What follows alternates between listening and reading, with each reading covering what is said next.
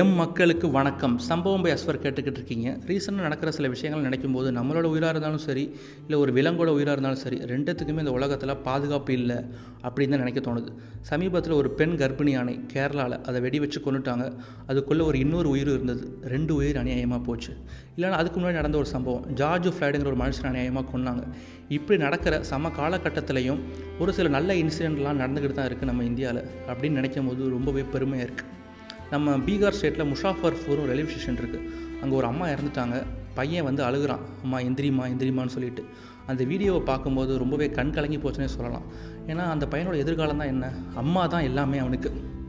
Future அம்மாவை சார்ந்து தான் இருக்குது அந்த பையனை யார் காப்பாற்றுவா அப்படின்னு நினைக்கும் போது நம்ம ஷாருக் கான் வந்து அவனோட எல்லா செலவையும் நான் நான் ஏற்றுக்கிறேன் அவனை நான் தத்தெடுத்துக்கிறேன் அப்படின்னு சொல்லி அவனை தத்தெடுத்துக்கிறார். இதெல்லாம் நீ ஏன் பண்ணுறீங்க அப்படின்னு கேட்குறாங்க அவனோட இடத்துல தான் நான் இருந்திருக்கேன். என்னோடய அப்பாவும் அம்மாவும் சின்ன வயசுல இறந்துட்டாங்க கேன்சரில் அந்த வலியும் வேதனை எனக்கு புரியும்னு சொல்கிறாரு ஏன்னா கீழே இருக்கவங்களுக்கு தான் தெரியும் அதோட வலியும் வேதனையும். கீழே இருந்து மேலே வந்தவங்களுக்கு. ஏன்னா அவர் மேலே வந்துட்டார்.